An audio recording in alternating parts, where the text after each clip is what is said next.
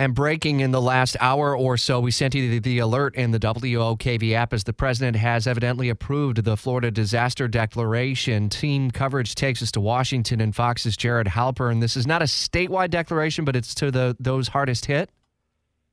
Uh, yeah, it, basically it's what the governor has been asking for, right? So what the president has said yesterday is that you know his team is in close contact with officials in Florida, and every step of the way the federal government will be there. Uh, there was obviously a pre-landfall declaration that the president made that opened up resources to, to get FEMA resources in place beforehand.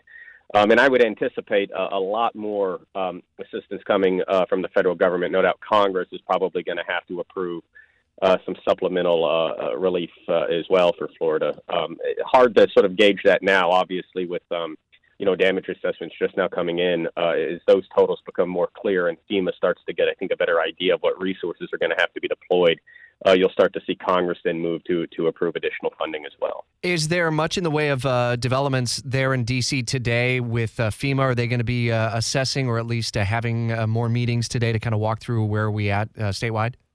They will. President Biden actually is making a trip to FEMA headquarters this morning uh, to get a briefing from uh, his top uh, FEMA folks, and, and obviously uh, uh, Administrator Criswell has been uh, in Florida. I think she's in D.C. again today, but a lot of FEMA teams were pre-deployed uh, in close contact with, with state and local officials. And as I said, President Biden will be traveling this morning to FEMA headquarters for a briefing. All right, we'll stay on top of that developing storyline. If you have any news to pass along from that front that uh, benefits the listening community, Jared, please don't hesitate. You know the number. Reach out to us. We appreciate you, man.